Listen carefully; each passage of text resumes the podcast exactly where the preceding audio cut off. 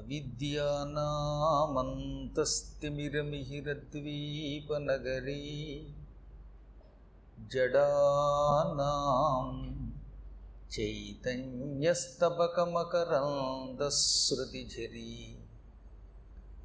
దరిద్రాణం చింతామణిగుణనికా जन्मजलथो निमग्नानां दंष्ट्रा मुररिपुवरावस्य भवति। शुक्लाम्बरधरं विष्णुं शशिवर्णं चतुर्भुजं प्रसन्नवदनं ध्यायेत्। सर्वविघ्नोपशान्तये। గురుపదద్వంద్వమవాङ्మానసగోచరం రక్తశుక్లప్రభామిశ్రమతర్క్యం త్రైపురం మహః నారాయణం నమస్కృత్య నరం చైవ నరోత్తమం దేవీం సరస్వతీం వ్యాసం తతో జయముదీరయేత్ సచ్చిదానందరూపాయ విశ్వోత్పత్యాదిహేతవే తాపత్రయ వినాశాయ శ్రీకృష్ణాయ వయం నుమః. ఇంచుమించుగా నిన్నటి వరకు వీరంతా మహాయోగాన్ని పొందగలిగారు. యోగము అనే శబ్దానికి సమత్వం అని పేరు. సమత్వం యోగ ఉచ్యతే అని భగవద్గీతలో కృష్ణ పరమాత్మ చెప్పాడు. ప్రతి ప్రాణిని తనతో సమానముగా చూసుకోగలిగే స్థితిని యోగము అంటారు. ఇంచుమించుగా అందరూ ఈ మధ్యకాలంలో అందరూ సమానం అంటున్నాం కానీ ఈ సమానం అనేది నాలుక చివరి నుంచి వస్తోంది. ప్రత్యక్ష ప్రమాణం కావడం లేదు. ప్రత్యక్ష ప్రమాణం కావాలంటే అందరూ సమానం అన్నాం అనుకుందాం. ఇప్పుడు ఈ ఆసనంలో నాతో పాటు ఇంకోటి ఎలా కూర్చోగలుగుతాడు? కష్టం కదా అది. పద్మాకర్ గారు నేను ఒకటే. కానీ ఈ ఆసనంలో ఇప్పుడు నేను ఉపన్యాసం చెప్తున్నప్పుడు నేనే కూర్చోవాలి కానీ ఇంకోటి కూర్చుంటే బాగుండదు. నేను కింద కూర్చుని పురాణం చెబితే మీరు ఇక్కడ కూర్చుని వినకూడదు.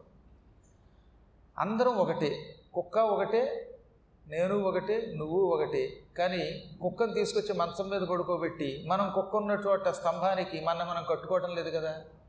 కాబట్టి వ్యవహారం వేరు జ్ఞానం వేరు. ప్రాణిని అకారణముగా ద్వేషించకుండా ఉండడాన్ని సమత్వము అన్నారు ఏదైనా ఒక ప్రాణిని చూడగానే ఆ ప్రాణిలో కూడా భగవంతుడు కనపడి ఈ ప్రాణి కూడా నాలాంటిదే అనవసరంగా దీనిని నిందించకూడదు అనవసరంగా హింసించకూడదనే భావన కలిగితే దానిని సమత్వం అంటారు. ఈ సమత్వం యోగము అని పిలువబడుతుంది. ఈ యోగం ఎవరి వల్ల వస్తుంది? అంటే ఒక్క చంద్రశేఖరుడు ఈశ్వరుడి వల్ల మాత్రమే వస్తుంది. శివ దర్శనం వల్ల మాత్రమే యోగం వస్తుంది. అందుకే శివుడికి యోగేశ్వరుడు అని పేరు. కృష్ణుణ్ణి యోగేశ్వరుడు అంటాం. శివుణ్ణి యోగేశ్వరుడు అంటాం. శివుణ్ణి ఒకసారి కాదు కొన్ని వందల పర్యాయములు శివపురాణం మార్కండేయ పురాణం వాయు పురాణం స్కాంద పురాణం యోగేశ్వరుడు అని కీర్తించాయి. భగవద్గీతలో కృష్ణుణ్ణి ఎత్ర యోగేశ్వర కృష్ణ అని వేదవ్యాసుల వారు కీర్తించారు. కాబట్టి ఇటు శివుణ్ణి అటు కృష్ణుణ్ణి కూడా యోగేశ్వరుడు అంటాం. శివుడు కలియుగంలో ఎవరి రూపంలో కనపడతాడు? గురు రూపంలో దర్శనమిస్తాడు. సంస్కృతంలో పర్యాయ పదములు చాలా ఉంటాయి. చంద్రశేఖరుడు అన్న విధుశేఖరుడు అన్న ఒకటి. అందువల్ల విధు శబ్దమునకు కూడా చంద్రుడు అని అర్థం. ఆ చంద్రశేఖరుడు శ్రీ శ్రీ శ్రీ విధుశేఖర భారతి రూపంలో ఇంచుమించుగా నిన్నటి దాకా మీకు దర్శనం ఇచ్చారు. కనుక మీకు యోగం పట్టింది. అందువల్ల ఎంత యోగం లేకపోతే ఇన్ని రోజులు ఎక్కడ ఆయన ఉండరు పర్యటనలో. నేను మానసికంగానే దర్శించగలిగాను శారీరకంగా దగ్గరకు వచ్చి ఎందుకు చూడలేకపోయానంటే నిన్న కాక మొన్న మా అమ్మగారిది ఆర్థికం. తల్లి కార్యక్రమం చేయకుండా అంటే తద్దినం లాంటివి పితృ కార్యక్రమాలు చేయకుండా ఎక్కడికి వెళ్ళకూడదనే శాస్త్రం వల్ల శంకరాచార్యులు వారికి కఠోర నియమం ఉండేది. తెలుసుగా? అందువల్లే నేను రాలేకపోయాను ప్రత్యక్షంగా. కానీ పరోక్షంగా మీతోటే ఉన్నాను నేను. అందుకే ఆయన ఏమన్నారు? నేను అలా వెళ్ళగానే నువ్వు ఇలా వచ్చి ఇక్కడ ఈ మార్కండేయ పురాణం చెప్పన్నారు. ఇది అయిన తర్వాత ఎలాగో నన్ను హరిగారు తీసుకెడతారు. అక్కడికి వెళ్ళి దర్శనం చేసుకుంటాను ఎందుకు చెబుతున్నానంటే నేను స్వాప్నికంగా అంటే మానసికంగా ఎన్నో పర్యాయాలు ఈ గురువుల్ని మనం దర్శనం చేస్తూనే ఉంటాం. మనకి వారితో అనుబంధం ఉంటే. ప్రత్యేకంగా మార్కండేయ పురాణాన్ని భారతీతీర్థ మహాస్వామి వారు చెప్పించమని ఆదేశించటం వెనక ఒక గొప్ప అంతరార్థం ఉన్నది. మొత్తం వేదవ్యాసుల వారు పద్దెనిమిది పురాణాలు రాశారు. మత్స్య మార్కండేయ భవిష్య భాగవత బ్రహ్మ బ్రహ్మాండ బ్రహ్మవైవర్త వరాహ వామన వాయు విష్ణు అగ్ని నారద పద్మలింగ గరుడ పూర్వ స్కాంద పురాణములు. ఇవి పద్దెనిమిది. ఈ పురాణాలలో వరుస క్రమంలో అయితే రెండు ఎప్పుడు ఏది ముందు వెనక రాశానో ఆయన చెప్పలేదు ఆయన. కానీ ఒక క్రమం పెట్టుకున్న శ్లోకంలో దాని ప్రకారం అయితే మార్కండేయ పురాణం రెండవది. కానీ ద్వితీయమైన అద్వితీయం అన్నారు దీనిని ఇన్ని విచిత్రమైన కథలు ఇన్ని విచిత్రమైన ఆచారములు ఇంకెక్కడ ఉండవు. మీరు ఎప్పుడు ఏ పని ఎలా చెయ్యాలో తెలుసుకోవాలంటే మార్కండేయ పురాణం వినాలి. తద్దినం ఎలా పెట్టాలి? దేవతల పూజ ఎలా చేయాలి గుళ్ళో ఎక్కడ ఎలా ప్రదక్షిణ చెయ్యాలి? చండీశ్వరుడున్న ఆలయంలో ప్రదక్షిణ ఎలా చేయాలి లేకపోతే ఎలా చేయాలి ఇవన్నీ ఇందులో ఉన్నాయి. ఆచారకాండ అనే పేరుతోటి దత్తాత్రేయుడి చరిత్రలో ప్రత్యేకంగా ఒక నలభై ఎనిమిది వందల శ్లోకాలతోటి మనకి వేదవ్యాసులు ఒక అపూర్వమైన ఘట్టాన్ని ఇచ్చారు. అందుకే మార్కండేయ పురాణంలో ఈ సదాచారం అనే ప్రక్రియను వింటే సదాచార విధానాన్ని వింటే ఆ శ్లోకాల సారాంశాన్ని తెలుసుకుంటే ఇంకెప్పుడు మీరు ఎవరిని అసలు ధర్మ సందేహం అడగక్కర్లేదు శ్రద్ధగా వింటే. ఇది దత్తాత్రేయ చరిత్రలో వస్తుంది. ఆఖరికి మలమూత్ర విసర్జనకు కూడా నియమం చెప్పారండి. ఇవాళ మనం అన్నీ పట్టించుకోవటం లేదు కానీ. సదాచారాలు దురాచారాలు. ఏమి తినచ్చు ఏమి తినకూడదు. ఇవన్నీ అందులో ఉంటాయి. అసలు గురువు అంటే ఎవరు?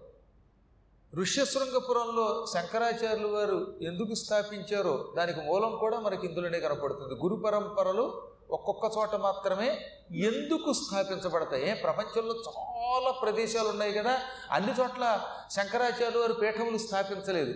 దక్షిణంలో శృంగేరిలో ఉత్తరంలో బదరీ దగ్గర జోషిల్ మఠలో తూర్పు దిక్కున జగన్నాథపురి వ్యవహారంలో పురి అంటున్నాం దానిని మనం. పురి జగన్నాథంలో పూర్వామనాయ శంకరమఠం దక్షిణంలో దక్షిణామనాయ శంకరమఠం పశ్చిమంలో ద్వారకలో పశ్చిమామనాయ శంకరమఠం ఉత్తరంలో జోషిల్ మఠం దగ్గర ఉత్తరామనాయ శంకరమఠం ఈ నాలుగు ఎందుకు పెట్టారు అంటే ఆ స్థలాలకు ప్రత్యేకత ఉన్నది. ఆ స్థలాల ప్రత్యేకత ఏమిటో కూడా ఇందులోనే ఉంటుంది మార్కండేయ పురాణంలో. దుర్గా సప్తశతి అనే పేరుతోటి ఏడు వందల శ్లోకాలలో అమ్మవారి అపూర్వ మహిమంతా ఇందులో ఉంది. నవార్ణ మంత్రం పంచదశి మంత్రం షోడశాక్షరి మంత్రం ఈ మంత్రముల మహిమ రోజు మీరు చదువుకునే కర్మమంగళ మాంగళ్యే శివే సర్వార్థ సాధకే శరణ్యే త్రంబకే దేవి నారాయణి నమోస్తుతి శ్లోకం ఇందులోదే. అక్కడ రోజు రాయబడి ఉంటుంది మీరు చదువుతున్నారే అది దుర్గా సప్తశతిలోది. వేద సంహితమైనది అది ఊరికే మనం లా అని రాస్తున్నాం కానీ సంస్కృతం అళ అనే శబ్దం ఉండదు. మంగళ అనవలసిందే. మంగళ అనే శబ్దం ఉండదు. కాకపోతే మనకి ద్రావిడ సంప్రదాయం వల్ల ఈ మంగళ శబ్దం వాడుతున్నాం. అందువల్ల సర్వమంగళ అని సంస్కృతంలో ఉండదు కనుక సర్వమంగళ మాంగళ్యనే ఉంటుంది. చిత్రం కొన్ని శబ్దాలు వేరే భాషల్లోంచి వచ్చాయి. సంస్కృతంలో కేవలం లా అనే ఉంటుంది గుర్తుపెట్టుకుంది కళ లేఖ ఉంటాయి తప్ప కళ అని ఉండదు. కానీ మనది దాక్షిణాత్య సంప్రదాయం అవడం వల్ల ద్రావిడ భాషా ప్రభావం వల్ల లాకి లా వాడతాం. ఇది తెలియ కొంతమంది ఏమనుకుంటున్నారు? సర్వం మంగళ మాంగళ్య అండం లేదండి ఆయన ఎవరోను మంత్రంలోను అని ఈ మధ్యన ఎవడో నాకు ఉత్తరం రాశాడు. అంటే ఆ చదివి ఆయన అవతల ఆయన ఎందుకు పనికిరాని వాడు? ఈయన ఏదో మహాపండితుడని. సంస్కృతంలో అసలు లాయే లేదు. అది కేవలం మంత్రశాస్త్రం నుంచి ఎక్కడి నుంచో పట్టుకొచ్చాను తప్ప. కాబట్టి ఇక మీదట ఎవరైనా మంగళ అనకుండా మంగళ అన్నంత మాత్రం చేత మీరేం కంగారు పడకండి సుమ వాళ్ళకి భాష అనుకోకండి. అది నిజమైన సంస్కృతం అది. సరే ఇదో పక్కన పెడితే ఇలాంటి శ్లోకములన్నీ ఈ దుర్గా సప్తశతిలోనే ఉంటాయి. ఇది కాక పద్నాలుగు మంది మనువుల చరిత్ర ఉంది ఇందులో. బహుశా పద్నాలుగు మంది మనువుల చరిత్ర ఎంత స్పష్టముగా పూర్తిగా వర్ణించబడిన పురాణం మరొకటి లేదు. అని ఎందుకంటున్నానంటే భాగవతం మీకు నలభై రోజులు చెప్పానా? భాగవతంలో ఇదిగో స్వారోచిషుడు రెండవ మరువు. స్వయంభూ మొదటి మరువు అని చెప్పి స్వయంభూ గురించి కొంచెం చెప్పి ఊరుకుంటాడు. అసలు స్వారోచిషుడి ప్రసక్తి పూర్తిగా రాదు. ఆయన ఉన్నాడు ఆయన ఏదో తపస్సు చేశాడు ముక్తి పొందాడు. తామసుడనేవాడు ఉన్నాడు ముక్తి పొందాడు. ఉత్తముడున్నాడు ముక్తి పొందాడు అంటారు తప్ప వాళ్ళ చరిత్రలు పూర్తిగా ఉండవు. ఎందుకని? అందులో కేవలం కృష్ణలీలలు ప్రధానంగా అందించాలనే ఉద్దేశంతో వ్యాసుల వారు రాశారు కనుక కానీ మార్కండేయ పురాణంలో మొత్తం పద్నాలుగు మంది మనువుల యొక్క చరిత్ర ఉంటుంది. మనువుల చరిత్ర సంపూర్ణంగా విన్నవాడికి మానవ జన్మ నుంచి విముక్తి కలిగి దేవజన్మ వస్తుంది. సందేహం లేకుండా. అందుకని కూడా జగద్గురువులు ఈ పురాణాన్ని మీకు చెప్పమని ఆదేశించారు.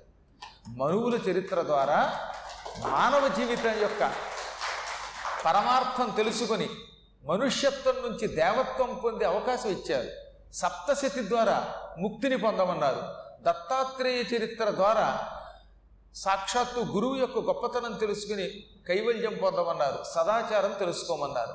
ఇంక ఇవి కాకుండా జాతహారిణి అని కొన్ని భూతాలు ఉంటాయి వాటి కథలు కూడా మీరు క్రమంగా తెలుసుకుంటారు. అందుకే నేను చెబుతున్నానుగా ఇది వింత కథలతో అనేక విచిత్రములతో ధర్మములతో ధర్మ సూక్ష్మములతో కూడినటువంటి పురాణం ఈ పురాణాన్ని సంస్కృతంలో వేదవ్యాసుల వారు దాదాపు పద్నాలుగు వేల మూడు వందల ఒక్క శ్లోకాల్లో రాశారు. నేను పూర్తిగా లెక్కపెట్టి చెబుతున్నాను. పద్నాలుగు వేల మూడు వందల ఒక్క శ్లోకాలు లెక్కలో తేలింది రాదు.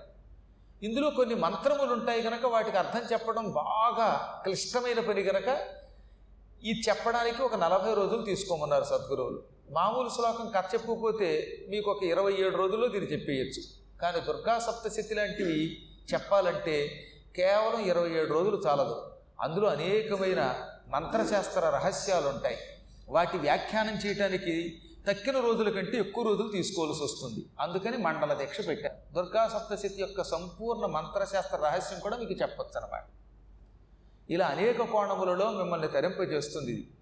ఈ పురాణాన్ని ఇందాక చెప్పినట్టుగా వ్యాసుల వారు పద్నాలుగు వేల మూడు వందల ఒక్క శ్లోకాల్లో రాస్తే తెలుగులో దాదాపుగా ఐదు వేల గద్య పద్యములలో తిక్కన గారి శిష్యుడు మారణ రాశాడు. తిక్కన అంటే మీకు తెలియంది ఉంది కవిత్రయంలో రెండో వాడు. అసలు మహాభారతంలో పద్దెనిమిది పర్వాలు రాశారు.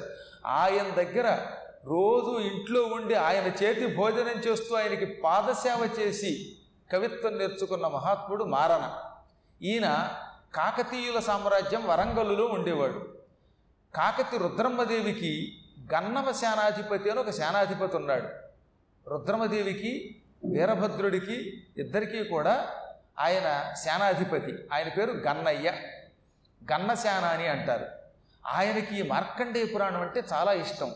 అందుకని ఆ రుద్రమదేవి సేనాధిపతి అయినటువంటి గన్నమ సేనాధిపతి ఒక రోజున ఈ తిక్కన గారి శిష్యుడైన మారణని పిలిపించి మీ గురువుగారు మహాభారతం రాశారు. అపూర్వమైన గ్రంథం అది. గణపతి దేవ చక్రవర్తిగా ఆయన వినిపించాడు ఎక్కడో నెల్లూరు నుంచి వచ్చి. ఆ రోజుల్లో ప్రాంతీయ భేదాలు లేకుండా అందరూ కలిసి ఉండేవారులేండి. అందువల్ల అక్కడి నుంచి వచ్చిన ఆ పుణ్యాత్ముడి శిష్యుడివి నువ్వు. నువ్వు నాకు అంకితంగా తెలుగులో మార్కండేయ పురాణం రాయని ఆయన కూడా కోరాడు. పాండిత్యం బమరన్ పురాణములు మున్ పౌరాణికుల్ చెప్పగా విండుల్ వింతలు కావు. నూతన కథా విస్తారత యోగ్యమై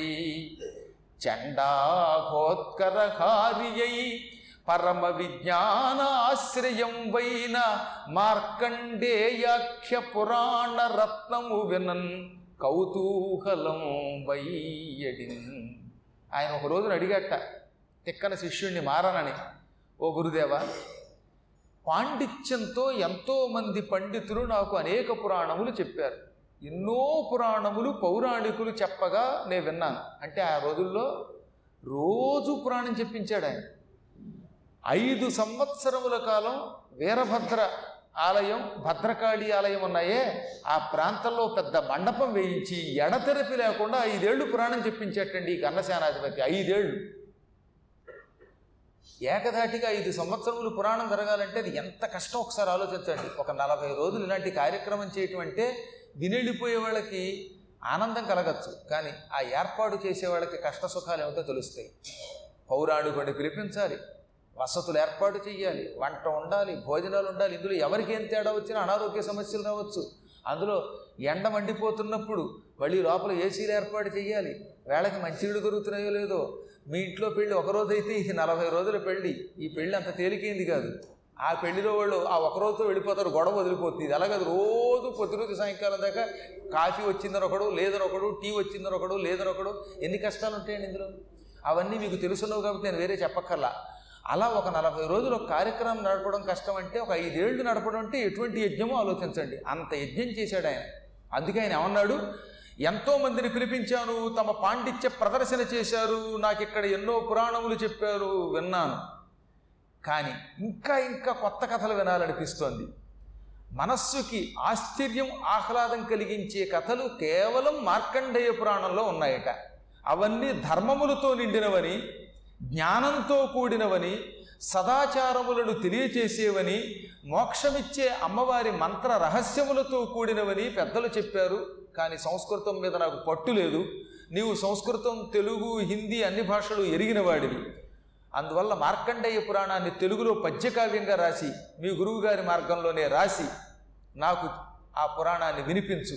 మార్కండేయ పురాణం అనే ఆ పురాణాన్ని వినాలని కుతూహలపడుతున్నాను. తహతహలాడిపోతున్నాను. ఎందుకని? మార్కండేయ పురాణంలో కొన్ని లక్షణాలు ఉన్నాయట అందులో మొదటిది చండాఘోత్కరహారి అని. చండ తీవ్రమైన భయంకరమైన అఘ పాపములను ఉత్కరహారి నాశనం చేస్తుంది. ఒకటా రెండా మనం తెల్లారు లేచాక ఎన్ని పాపాలు చేసామో ఏం తెలుస్తుంది? అందరం పైకి మంచి వాళ్ళలా కనపడతాం. కానీ ఇంటికి వెళ్ళాక ఏం చేస్తున్నారో మనస్సులో ఏ ఆలోచన ఉంటుందో ఎవ్వరికీ తెలియదు. అందువల్ల ఇతరులు ఎరుగకున్న ఈశ్వరుడు ఎరుగడా అన్నాడు వేమన గారు.